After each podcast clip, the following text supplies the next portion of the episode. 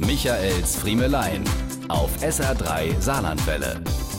Ich sehe mich schon irgendwann in so einer anonymen Selbsthilfegruppe sitzen und bekennen, ich bin Michael und ich bin Tannenbaum.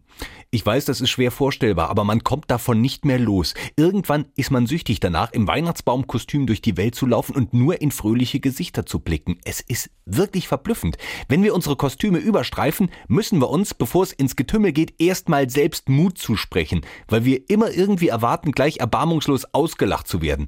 Aber das ist noch nie passiert. Kaum, dass wir einen Weihnachtsmarkt betreten haben, sind wir umringt von wildfremden Menschen, die Selfies mit uns schießen wollen.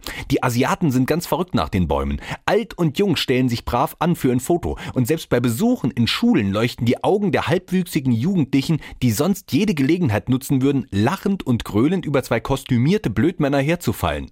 Weihnachtsbäume machen glücklich. Man lacht nicht über sie, man lacht mit ihnen. Ja, ich gehe sogar so weit zu behaupten, Weihnachtsbaum ist ein in der Gesellschaft angesehener Beruf.